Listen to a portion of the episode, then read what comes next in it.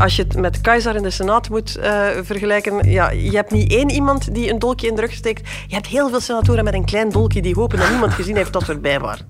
De redactie van de krant Het Nieuwsblad in Antwerpen, dat is de setting. Daar ga ik elke week s'avonds op zoek naar de hoofdredacteur Lisbeth van Impe. En ik heb haar gevonden. Dag Lisbeth. Dag Jeroen.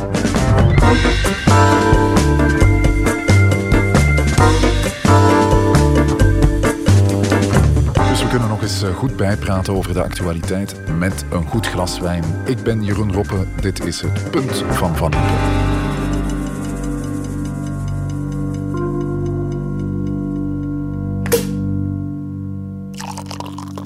We hebben iets te vieren, Lisbeth. En jij hebt bubbels mee. Kijk zie eens ik. aan. We hebben er twintig afleveringen op zitten. We zitten aan nummer 21 vanavond. En daarom heb ik iets speciaals meegebracht. Want uh, een paar dagen geleden kwam ik uh, twee heel sympathieke mensen tegen, vader en zoon. De zoon Laurens die staat aan het hoofd van een wijndomein. En vader Paul, dat is een absolute pionier, want hij was de eerste die Belgische mousserende wijn maakte. Ik wist zelfs niet dat het bestond, maar uh, zij dachten, we geven een flesje mee, dan haalt hij de podcast. Inderdaad. Chardonnay Meerdaal is de naam. Meerdaal, dat zegt je iets, dat uh, ligt tegen Leuven. Leuven. Inderdaad, Leuven, het Meerdaalwoud. Ja. En uh, Meerdaal, uh, Chardonnay Meerdaal wordt gemaakt in Oud-Heverlee tegen Leuven. Het is dus 100% Chardonnay. En ehm, voilà, ik vind hem zeer lekker. School. School. Aflevering 21 dus. Waar vullen we die mee, Lisbeth? Um, klimaatmarsen zijn terug. Het spijbelen is terug. Dus die discussie daarover is ook terug. Dus ja. daar gaan we het over hebben. Oké. Okay. Um, het boek van Sami Meri.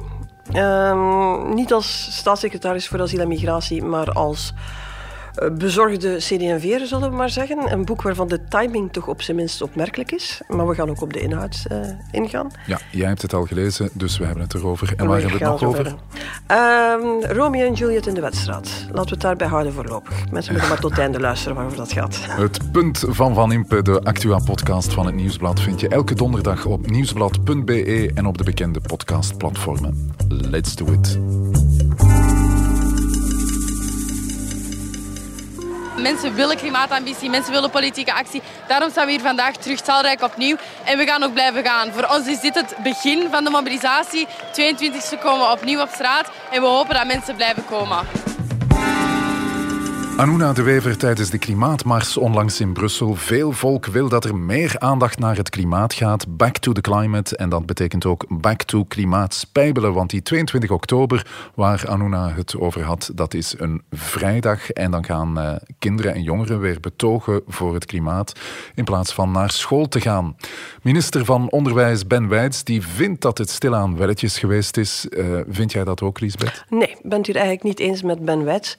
Um, ik denk dat hij daar iets te dramatisch over doet. Alsof ja, ieder uur doet er nu toe om de corona-achterstand in te halen. Ik moest trouwens even op de kalender checken welk jaar we nu eigenlijk precies zijn. Want het lijkt alsof we eigenlijk ja, gewoon terug aanknopen bij waar we gestopt zijn, hè, vlak voor corona. Er zijn spijbelaars en er is een kwaaie minister van Onderwijs die zegt dat het einde van de opleiding van onze jongeren iedere keer een, een dag dichterbij komt met iedere stap die ze in een klimaatmars zetten. Ik denk van alle problemen die Ben Wijts vandaag heeft met het onderwijs, leraren tekort en, en, en, en, en inderdaad een stuk corona-achterstand en kwetsbare kinderen en noem maar op, um, denk ik dat de klimaatspijbelaars eigenlijk het laatste van zijn probleem is. Ja, en dat spijbelen, dat, uh, dat kan nu niet zo'n kwaad, zeg je, maar is het ook gerechtvaardigd, dat klimaatspijbelen? Ik begrijp die jongeren die willen die druk hoog houden. We gaan naar een klimaattop uh, begin november in, in Glasgow. Dus het was eigenlijk helemaal te verwachten dat ze terug de straat zouden opgaan. En dat is ook een goed recht. pas op, hè. Ik, ik, ik, net omdat de minister van Onderwijs daar dan een beetje kwaad over is en dat er ook waarschijnlijk in scholen en klassen over gediscussieerd wordt, dat is ook deel van de, van de charme ja. van het hele ding. Hè. Ik vind niet dat je dit moet proberen in te kapselen en er een halve schooluitstap moet, moet gaan van maken. Ja. Uh, de fun zit voor een stuk in, in de rebellie. Dat is zo, ja, ja net zoals dat je van betogers niet vraagt dat ze gewoon netjes op het, trottoir lopen en niemand hinderen, want dan heeft een betoging geen zin. Een betoging moet hinderen. En je vraagt ook niet dat er gestaakt wordt op een zaterdag als mensen niet aan het werk zijn, omdat dan niemand daar last van heeft. Op dezelfde manier ja, staan deze jongeren zeggen ze, wij vinden dit echt belangrijk. En dus gaan we onze gewone routine, de gewone regels proberen uh, te doorbreken. Uh, dat is een goed recht. Uh, en, en ja, eerlijk gezegd, het is ongeveer zo oud als, als, als de straat. Hè. Uh, jongeren rebelleren. Uh, ik ben nog gaan betogen tegen racisme, als ik me goed herinner. We waren hier net bezig. Uh, Bert is net jong genoeg om over het haagje gekropen te zijn voor de Witte Mars. Um, de generatie daarvoor ging tegen de raketten gaan betogen uh, en, en, deed allerlei, aller, allerlei acties. En daar stond altijd een uh, meester Ben aan de schoolpoort met uh, ja. gekruiste armen, kwaad te kijken, te zeggen dat het niet mocht en dat de les Latijn belangrijker was. Ja. Dat hoort er ook bij, dat is het spel dat we spelen en laat ze maar doen. Dus ik hoor jou zeggen, laat de jongeren de druk maar hoog houden, de druk op de politiek. Moeten ze daar niet meer in dialoog gaan met de politiek? Dat is hetgeen wat ik mij nu wel zit af te vragen als ik hen ook bezig hoor. Um, je voelt, de, de, er is een soort van disconnect nu met de politiek. Hè. Zij zijn uh, zeer ontgoocheld in de politiek. De speech van uh, Greta Thunberg ja. onlangs met de bla bla bla bla bla. Um, waar ze voor een stuk gelijk heeft. Dat veel van wat er door politici gezegd wordt in een soort van leuke slogans over het klimaat, dat daar eigenlijk heel weinig achter zit. Aan de andere kant voel je wel, ja, je gaat ergens die connectie nu wel moeten maken. Als, als, als er nu een uitdaging is, is het net die connectie maken. Zij willen activistisch zijn, zij willen de druk hoog houden, dat moeten ze vooral doen. Alleen activisten houden iets op de agenda, maar lossen het wel niet op. Daarvoor gaan we naar klimaattoppen, daarvoor gaan politici agenda's maken. En die dialoog begint wel een beetje te stokken, heb ik het gevoel. Ja, hoe moet de politiek, vind je, omgaan met de Anuna's van deze wereld? Ze moeten niet proberen die te accapareren of te recupereren of in een kamp te krijgen. Je voelt bijvoorbeeld, ik weet niet of je dat gezien hebt, Anuna de Wever zat op eh, de afspraak, krijgt daar de vraag over uh, kerncentrales. Heeft zich in 720.000 bochten gevrongen, maar het lukte niet helemaal om te zeggen dat ja, het standpunt van de Groenen normaal gezien haar natuurlijke bondgenoten, ja, dat ze dat toch niet helemaal volgt en dat kernenergie misschien toch deel van de oplossing zou kunnen zijn. Ja, je voelt van, zij moeten geen partijpolitieke boodschap gaan brengen. Dat, dat, dat wringt, laat ze maar iedereen een beetje uitdagen. Alleen, waar ik een beetje bang van ben, is het soort fatalisme dat erin aan het kruipen is. Dat één, de politiek dit niet kan oplossen, niet wil oplossen. En dat je eigenlijk zelfs bij de meest extreme begint gaan een soort van verlies van geloof in de democratie. Um, ook een beetje het idee loslaten dat je wel iedereen gaat moeten meekrijgen in dit, dit verhaal. Dat veel jongeren op straat, dat is tof. Um, maar ja, je moet wel breder mobiliseren in de samenleving. En daar is een spanning aan het ontstaan waar, denk ik, zowel de klimaatbetogers als de politiek zich heel bewust van moeten zijn. Ja. Um, we hebben een duidelijk punt, uh, Lisbeth. En laat die jongeren maar doen. Laat ze de druk hoog houden. Dat is zelfs uh, nodig. Al moeten de scholen er nu ook weer geen uh, daguitstap van maken. Nee, niet dramatiseren, niet romantiseren. Laat dit maar gewoon gebeuren. De, de, de, situatie vandaag is wel dat de bal vandaag in het kamp ligt van de politiek, van de bedrijven, van degenen die de beslissingen gaan nemen. En dat we daar gaan zien wat die nu de komende maanden, jaren gaan doen. Het punt van Van Impe.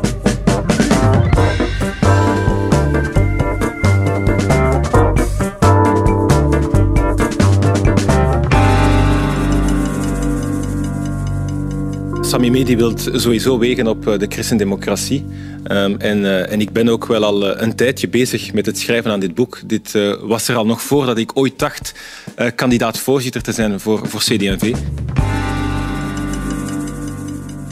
de staatssecretaris voor asiel en migratie Sami Medi van CD&V. Hij schreef een boek over zijn partij van hol naar vol. Tien wake-up calls voor christendemocraten. Want die zijn in slaap gevallen en hebben munitie nodig, volgens Medi.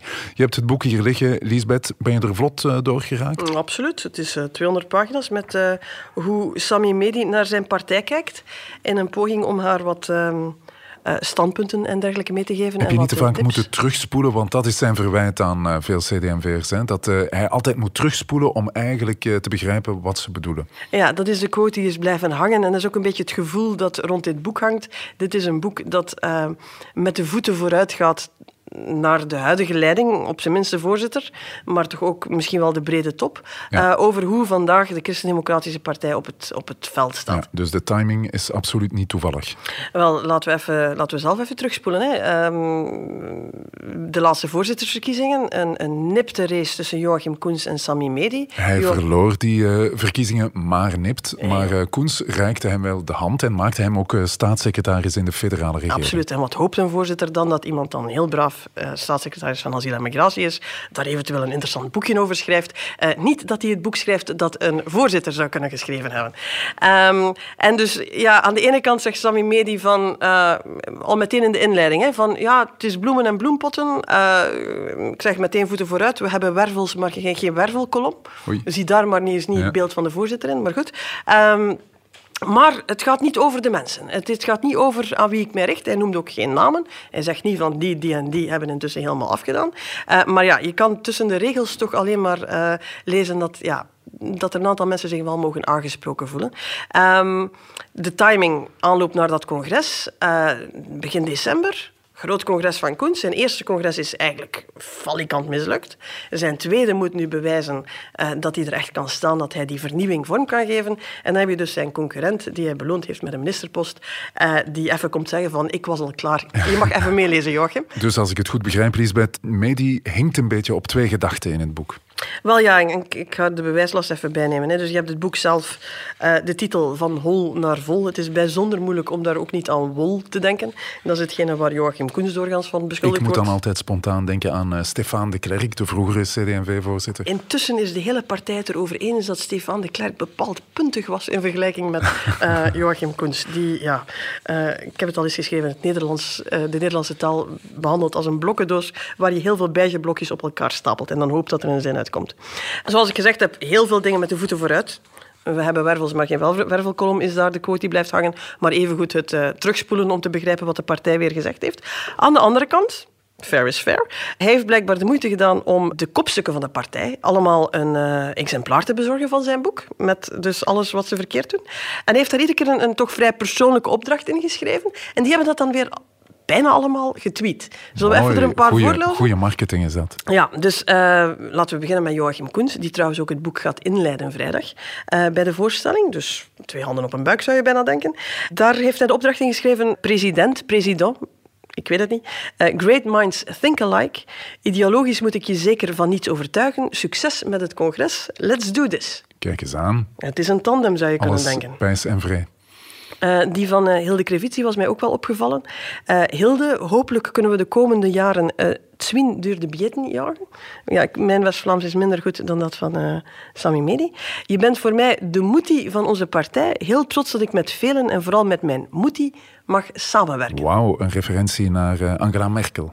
Ja, maar Angela Merkel is net met pensioen gegaan. Hè, dus het kan ook een uh, stille wenk zijn. En als ik het boek bekijk, dan moet ik wel fair zijn. Iedereen zit te focussen op de relatie met, met, met Joachim Koens. Maar hij is bijvoorbeeld ook, als je het eigenlijk allemaal optelt, zonder namen te noemen, bijzonder hard voor iedereen die de voorbije jaren minister geweest is in de Vlaamse regering. Als je dat legt naast wat ze hadden moeten doen en wat er effectief uitgekomen is, dan kan je alleen maar concluderen dat Sami Medi alvast vindt dat onder andere Moetie, maar ook Schouwvliegen en Beke de voorbije jaren geen topjob geleverd hebben. Maar goed, ja. daar gaan we straks op terugkomen. Niet goed uh, gewerkt, dat is de analyse van Sami Medi. Wat is nu eigenlijk zijn recept? Hoe raak je van hol naar vol?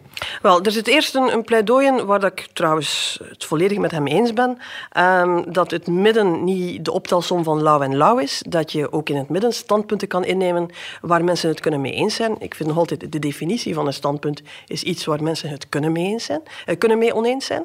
Uh, anders ben je gewoon een, een, een, cliché of een platitude aan het vertellen. Daar pleit hij heel hard voor. Laat ons stoppen met te proberen om 100% van de kiezers te overtuigen. Laat ons standpunten innemen. Soms zullen die links zijn, Soms zullen die recht zijn, soms zullen die buiten aard zijn, wie zal het zeggen. Uh, maar laat ons zorgen dat we iets gezegd hebben. En laat ons dat dan ook op een moderne en duidelijke manier communiceren. Dat is eigenlijk zijn, zijn, zijn basispleidooi. Daar begint hij. Ja. En dan probeert hij een poging te doen om zelf dat soort standpunten in te nemen. Ja, zeg eens, uh, wat zijn dan die duidelijke standpunten die hij inneemt? Als je door het boek bladert en het, en het leest, dan kan je er wel wat, wat opzommen. Hoor. Uh, hoofddoek. Uh, ja, moet kunnen. Niet in gezagsfuncties, rechters bijvoorbeeld. Wel achter het loket. Niet in het gemeenschapsonderwijs tot de leeftijd van 18 jaar. dat is een heel helder standpunt waar Hendrik Bogaert van zal denken, dat is niet het mijne. Ja, Toevallig Hendrik een partijgenoot. een van de rechtsere CD&V'ers. Ja, dus daar neemt hij een positie in. Ehm, hij zegt, wij moeten leidend zijn op klimaat en leefmilieu. Idet, Joke Schuivliegen. Ehm, maar moderne kernenergie moet kunnen. GGO's moet kunnen. Ja, daar zet hij zich dan tegen de groenen af. Zegt hij ook iets over eh, Brussel? Want hij is opgegroeid in de banlieues van eh, Watermaal, Bosvoorde, een van de rijkste gemeenten van het land. Voor de Ehm, niet-Brusselaars heeft- onder ons, Watermaal Bosvoorde is, eh, laat zeggen, het omgekeerde van Molenbeek. En ehm, neemt hij daar een standpunt over in? Over- Wel, dat is het stuk waar ik dan toch in het boek een paar keer moest terugspoelen als het dan over, echt over grote, complexe dingen gaat. Brussel is er zo een. Hè. Hij, is, hij is van Brussel, hij komt nu wel op in Vlaams-Brabant, maar goed, hij- je zou verwachten dat hij daar een standpunt over heeft. Ja, is tegen het idee dat Brussel zou bestuurd worden door Vlaanderen en Wallonië. Aan de andere kant, Brussel helemaal zelfstandig, ja, daar ziet hij toch ook de nadelen van, vooral voor de, de, de Nederlandstalige Brusselaars. Dus op het einde zijn denk ik wel van, ja, wat is het nu? Je hebt de twee opties geschetst. Ik weet het niet goed. Hetzelfde betonstop. Hij is daarvoor. Zijn eigen Vlaamse ministers hebben daar, eh, zijn daar, eh, ja, hebben dat mee afgevoerd eigenlijk. Ehm, hij zegt, ja, maar je hebt dan natuurlijk het hele hete hangijzer. Waar ik denk van, ja, oké, daar wordt politiek interessant. Als het echt moeilijk wordt. Hoe gaan we mensen met bouwgronden compenseren? Ja, daar zegt hij, ja, het voorstel van Groen, dat was toch niet goed. Wat het voorstel van CD&V dan zou moeten zijn, daar heb ik toch ook het raden naar. Dus daar voel je wel van, als het echt complex wordt, heeft ook Sami Medi soms wel moeite om... Ik denk dat zijn, zijn eindredacteur iedere enerzijds, anderzijds eruit geschot heeft. Maar als je zegt van, eh, we moeten dat doen, maar toch zouden we ook het andere kunnen doen, dan heb je net hetzelfde gezegd. Hè? Dus dat gebe- gebeurt wel een paar keer in het boek. Waar positioneert hij zich nu ideologisch, eh Lisbeth? Wel, dat is interessant, want meteen na het verschijnen van het boek waren een aantal NVA'ers die heel hard hun poging deden om, om hem in hun kamp te trekken. Ja, want hij is ook opvallend vriendelijk voor NVA. Hè? Eh, Wel, voor Bart de Wever is hij eh, vriendelijk. Hij zegt van over identiteit, het boek van Bart de Wever, over eigenlijk een soort van modern conservatief denken. Ja, daar ben ik het ongelooflijk mee ineens. Tegelijk spreekt hij regelmatig zijn eh ontgoocheling uit over de concrete koers van de partij, de verharding van de partij, het geflirt met Vlaams Belang, noem maar op. Eigenlijk zegt hij, West-Europese christendemocratische partijen hebben zich sociaal-economisch vaak te rechts gepositioneerd. Ja. Ik begrijp, als het gaat over eh, werk, economie, noem maar op, mogen we gerust een stuk linkser zijn. Ja. Eh, aan de andere kant, sociocultureel hebben ons vaak te links gepositioneerd. Dus daar zijn we de weg een beetje kwijt. We zijn in de war over religie, we zijn in de war over multiculturaliteit. We durven... Hij stelt daarmee het discours van identiteit, eh, gemeenschapsgevoel tegenover. Ja, en dan zit, je, zit hij te vissen in, laat zeggen, de visvijver van Geert Bourgeois en, en Bart de Wever op zijn eh, meest intellectuele en gematigde dagen. Eh, die visvijver. Maar evengoed vist hij schaamteloos in de, in de visvijver van Groen. Hij zet zich vooral af tegenover socialisten en liberalen. Dus ja, hij wil eigenlijk die centrumpositie eh, gaan, gaan claimen, maar dus wel met standpunten die niet allemaal op het perfecte middelpunt vallen. Lisbeth, moet Joachim Koens, de voorzitter van CD&V, moet hij zich nu zorgen maken? Wel, eh, Sami Medi ehm, eh, is, is, is deel van het symptoom natuurlijk. Hè. Joachim Koens, zijn troon wankelt. Ehm, je moet je eigenlijk CD&V op dat vlak, op dat, vlak is CD&V echt een beetje een rare partij. Eh, er gebeurt daar heel veel onder de waterlijn, totdat je plots de haaienvinnen langs alle kanten ziet. Als je het met Keizer in de Senaat moet eh, vergelijken, ja, je hebt niet één iemand die een dolkje in de rug steekt. Je hebt heel veel senatoren met een klein dolkje die hopen dat niemand gezien heeft dat ze erbij waren. Eh, dat is een beetje de situatie nu. Eh, men werkt nu naar dat congres toe. Dat moet dan het moment van Koens zijn om te tonen dat hij toch wel iets in die partij kan veranderen, want daarvoor is hij er toch gezet, naar de dieptepunten die er geweest zijn. Eh Sami Medi gooit hier wat olie op het vuur. We gaan moeten zien hoe het naartoe gaat, eh, aan, toe gaat. Maar wat mij doet aan denken, is, eh, we hebben het er al over gehad, hè, Stefan de Klerk. Ik weet niet of je je nog herinnert, 2003. Dramatische verkiezingen. Verkiezingen voor verloren, CD&V. ja. Ja, Paars triomfeert. CD&V ligt helemaal in, in, in degelen. Stefan de Klerk, de laatste die nog recht stond, die ligt dus ook op de grond. Die gaat de maandag na de verkiezingen naar zijn partijbureau. Dat is typisch het partijbureau waar het zoenoffer gebracht wordt. Het hoofd van de voorzitter op een eh, zilveren plaatje als je, als je de verkiezingen verloren hebt. Nu, eh, Stefan de Klerk houdt daar een discours waar hij zegt van ja, ik weet wel, ik neem de verantwoordelijkheid, maar ik wil de partij nog even doorleiden om die dan in, in goede orde te kunnen overdragen aan een opvolger. Dat was niet wat de andere aanwezigen in gedachten hadden. Nee, maar die zeiden dat niet. Dat schijnt de, de, de meest pijnlijke stilte geweest te zijn die ooit in de wedstrijd gevallen is. Dus in dat hele partijbureau geeft er niemand een kik. Eigenlijk zou je dan als voorzitter moeten weten van oké, niemand steunt mij, dit is niet goed. Stefan de Klerk om redenen die alleen Stefan de Klerk uh, kent, stapt naar buiten in de volle overtuiging dat hij een mandaat gekregen heeft om effectief nog een tijdje door te doen. Gaat dat ook aan de camera's gaan vertellen, uh, waarop ze hem eigenlijk ongeveer net buiten beeld aan zijn elleboog moeten trekken om te zeggen dat hij het helemaal verkeerd begrepen heeft. Vandaag voel ik hetzelfde rond, ja. rond Joachim Koens. Je hebt die hoop van CD&V'ers dat als het congres nu mislukt, en, en, je kan je afvragen hoe het zou kunnen lukken, maar goed, um, dat Joachim Koens dan de eer aan zichzelf gaat houden. Ja. Niemand wil Brutus zijn. Is dat jouw punt, uh, Lisbeth, dat dit boek eigenlijk een zachte wenk is uh, voor uh, Joachim Koens? Eén van de hele vele. Nu, ik zeg het, er zitten heel verdienstelijke passages in. Um, ik denk dat, dat ja, als, als ze zouden kunnen hier en daar toch wel eens een standpunt innemen dat mensen kunnen snappen dat dat inderdaad de juiste analyse is voor een stuk voor CD&V. Alleen, CD&V heeft ook heel hard iemand nodig die het wil doen, het kan doen, het risico wil nemen, de nek wil uitsteken. En het is op dit moment heel hard speuren aan de horizon te zien wie die verantwoordelijkheid wil nemen. Het punt van Van Impe.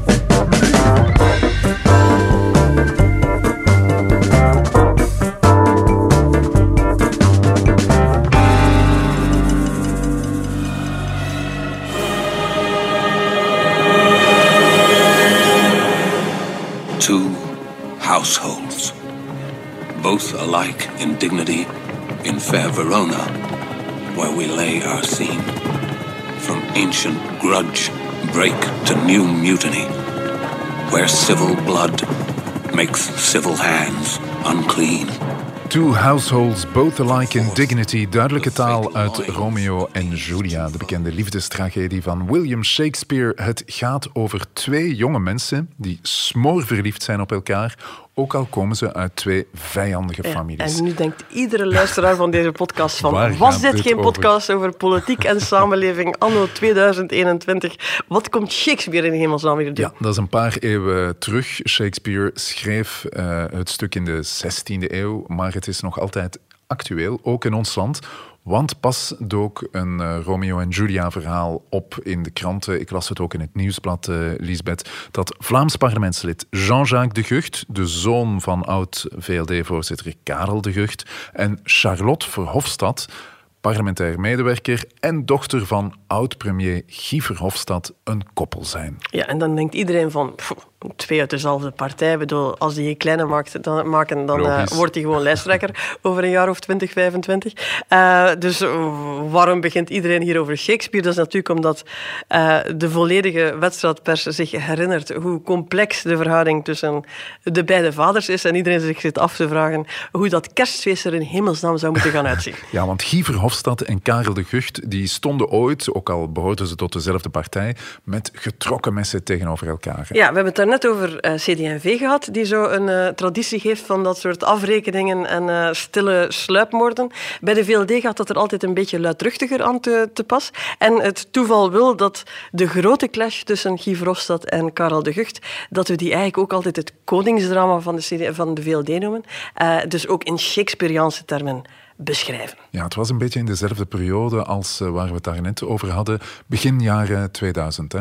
Ja, dus uh, heel kort. Uh, 2003, Paars boekt een gigantische verkiezingsoverwinning. Guy Verhofstadt begint aan zijn tweede termijn als premier. Um, is op dat moment de numero uno we kennen hem, dominant, grote gebaren, uh, zeer aanwezig. En dan heb je daar die partijvoorzitter van uh, Open VLD, Karel de Gucht. Um, een beetje een ander type, maar die intussen in de jaren ook wel uh, zijn eigen positie uitgebouwd had als de voorzitter waar je een vraag aan stelde en er kwam een antwoord, een echt antwoord. Zo geen gewauwel dat we van veel andere politici gewoon waren. Karel de Gucht, dat was een plezier, plezier om daar interviews mee te geven. En dus die voelde zich intussen ook wel goed in zijn, ja. in zijn rol. Allebei uit dezelfde provincie. Eén uit de hoofdstad, de andere uit uh, het wat afgelegen Berlaren. Ja, maar je kent het drama van de Open VLD in Oost-Vlaanderen. Het absolute... Uh, de sterkste provincie voor de liberalen hebben ze eigenlijk een familie te veel. Ze hebben de Verhofstadt, die zitten rond Gent. Ze hebben de, de Gucht, die zitten rond Endermonde en Aalst. En dan heb je de, de Kroos, en die zitten daar in Brakel. laten we het, ja? laten en je hebt twee Oost-Vlaamse lijsttrekkers. Dus dat is, je hebt daar één familie te veel. Dat is daar al het begin van het drama. Maar laten we het bij de twee klans houden, Verhofstadt en De Gucht. Wat eh, was daar nu eigenlijk het probleem tussen die twee? Wel, eh, premiers en hun voorzitters, we weten dat kan soms een, eh, een moeilijke verhouding zijn. En dat komt eigenlijk tot een gigantische botsing in het begin van Paars 2, de tweede regering Verhofstadt. Heel kort, het migrantenstemrecht wordt daar door de Franstalige partijen op de agenda gezet. Dat ontaart in complete chaos. Ehm, Karel de Gucht weet dat zijn eigen partij daar diep, diep, diep over verdeeld is. Zijn eigen kiezers daar diep, diep, diep over verdeeld zijn. Ehm, het is het begin van de carrière van Annick de Ridder, vandaag in VA, die een heel congres samenroept op de Heizel eh, om de hele partij te mobiliseren tegen dat migrantenstemrecht. Goed wetend dat dat het einde van de regering kan betekenen en dus van het premierschap van Guy Verhofstadt. Dat wordt, daar wordt hoog spel gespeeld met emotionele tussenkomsten. Ik bedoel, het was voor wedstrijdjournalisten in die dagen popcorn gaan zitten op de eerste rij en, en genieten. Rolde tranen, herinner ik mij zelfs. Uh, Verhofstadt was van zijn melk. Willy de Klerk, zijn politieke vader, kwam hem op het, op, in extremis redden op het podium. Ik bedoel, uh, drama tot en met. Dan lijkt dat uh, te gaan liggen zijn. En dan, zoals in iedere goede, spannende film, krijg je nog een tweede act. Shakespeare zou ervan gesmuld hebben. de helft ligt al dood op het podium, maar dan gaan we nog een tweede act doen.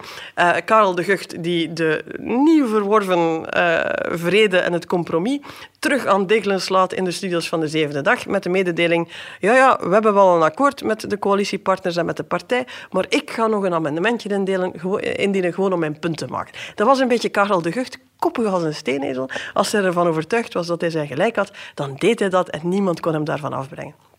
Ik herinner mij een scène in het parlement. Uh, mijn collega Philippe Rogier stond toen in de gang op, op, op een meter van Karel de Gucht. Die staat daar klaar om ja, zijn explosieve daad te stellen. Doet of er niks aan de hand is, heel rustig. Krijgt een telefoon. Iedereen hoort daar geroep door die telefoon. Heel de gang kan meeluisteren. Karel de Gucht kijkt eens rond, ziet dat er wedstrijdjournalisten rond staan en zegt van, Guy, stop eens met roepen. Uh, dus van die momenten waarvan je, ja, goed, waar je voelt van, hier, hier, hier staat echt veel op het spel.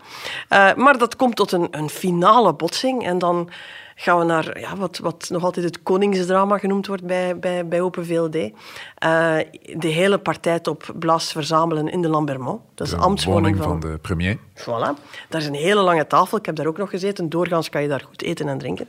Maar uh, die avond was het daar een pak minder gezellig. En daar zit eigenlijk Karel de Gucht, moederziel alleen, ervan overtuigd dat hij gelijk heeft want het is Karel de Gucht. Um, en dat hij ja, ook niet tot ontslag of zo kan gedwongen worden. En eigenlijk de volledige partijtop, Guy Verhofstadt op kop, die op hem begint in te praten. Dat hij...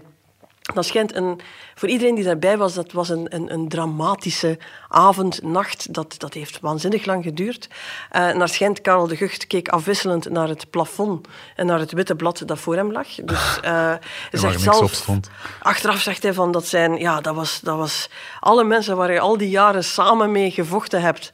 Bedoel, we zeggen politiek kan cynisch zijn en kan iedereen is daar met zichzelf bezig en noem maar op. Het neemt niet weg dat het soms ook bijzonder emotioneel kan zijn, dat mensen daar ook echt wel kunnen beschadigd uitkomen. Uh, nu goed, het waren twee kijk, kijk op het tegen één, dus uh, er werd daar gehamerd. Verhofstadt niet aan zijn proefstuk toe. Die had eind jaren 70 Karel de Gucht al eens als jongerenvoorzitter gewipt. Die had Annemie Nijts, herinner je die persconferentie, ja, ook al eens gewipt als voorzitter. Toen is er ook gehuild. Niet door Guy Verhofstadt, bij, voor alle duidelijkheid. Uh, nu zit diezelfde Annemie Nijts recht tegenover Karel de Gucht, naar voren geschoven door Verhofstadt als mogelijke opvolger voor de Gucht. Allee, bedoel, de geschiedenis kent, kent, heeft, heeft een serieus gevoel voor, uh, voor, voor ironie. Um, goed, de Gucht biedt daar weerstand tot en met. Dat blijft maar duren. Finaal, ja, verliest het. Toch voor drie kwart.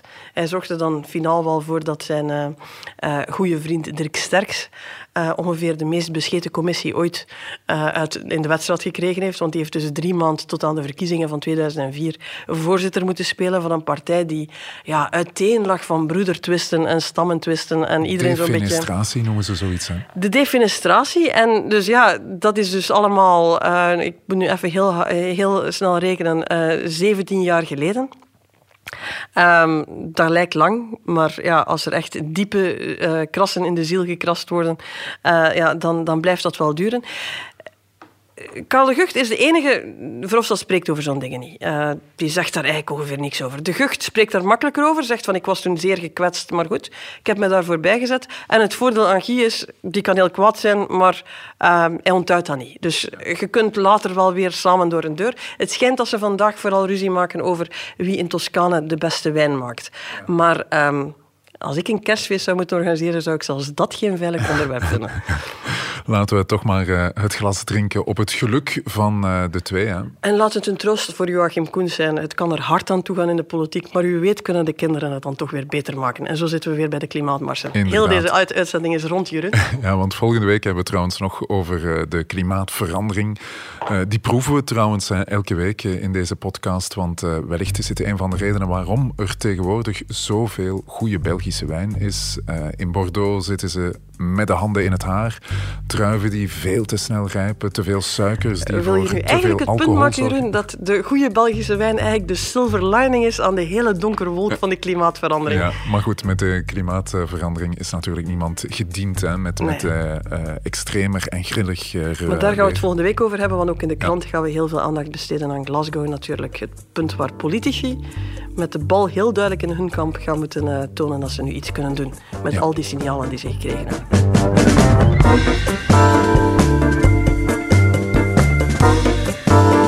Dit was het Punt van Van Impe, een podcast van het Nieuwsblad. Je hoorde de stemmen van hoofdredacteur Lisbeth Van Impe en van mezelf, Jeroen Roppe. Dank aan de VRT voor de audio, aan Pieter Schevers voor de muziek en aan Pieter Santens van House of Media voor de montage. De productie was in handen van Bert Heijvaart. Tot het volgende Punt van Van Impe.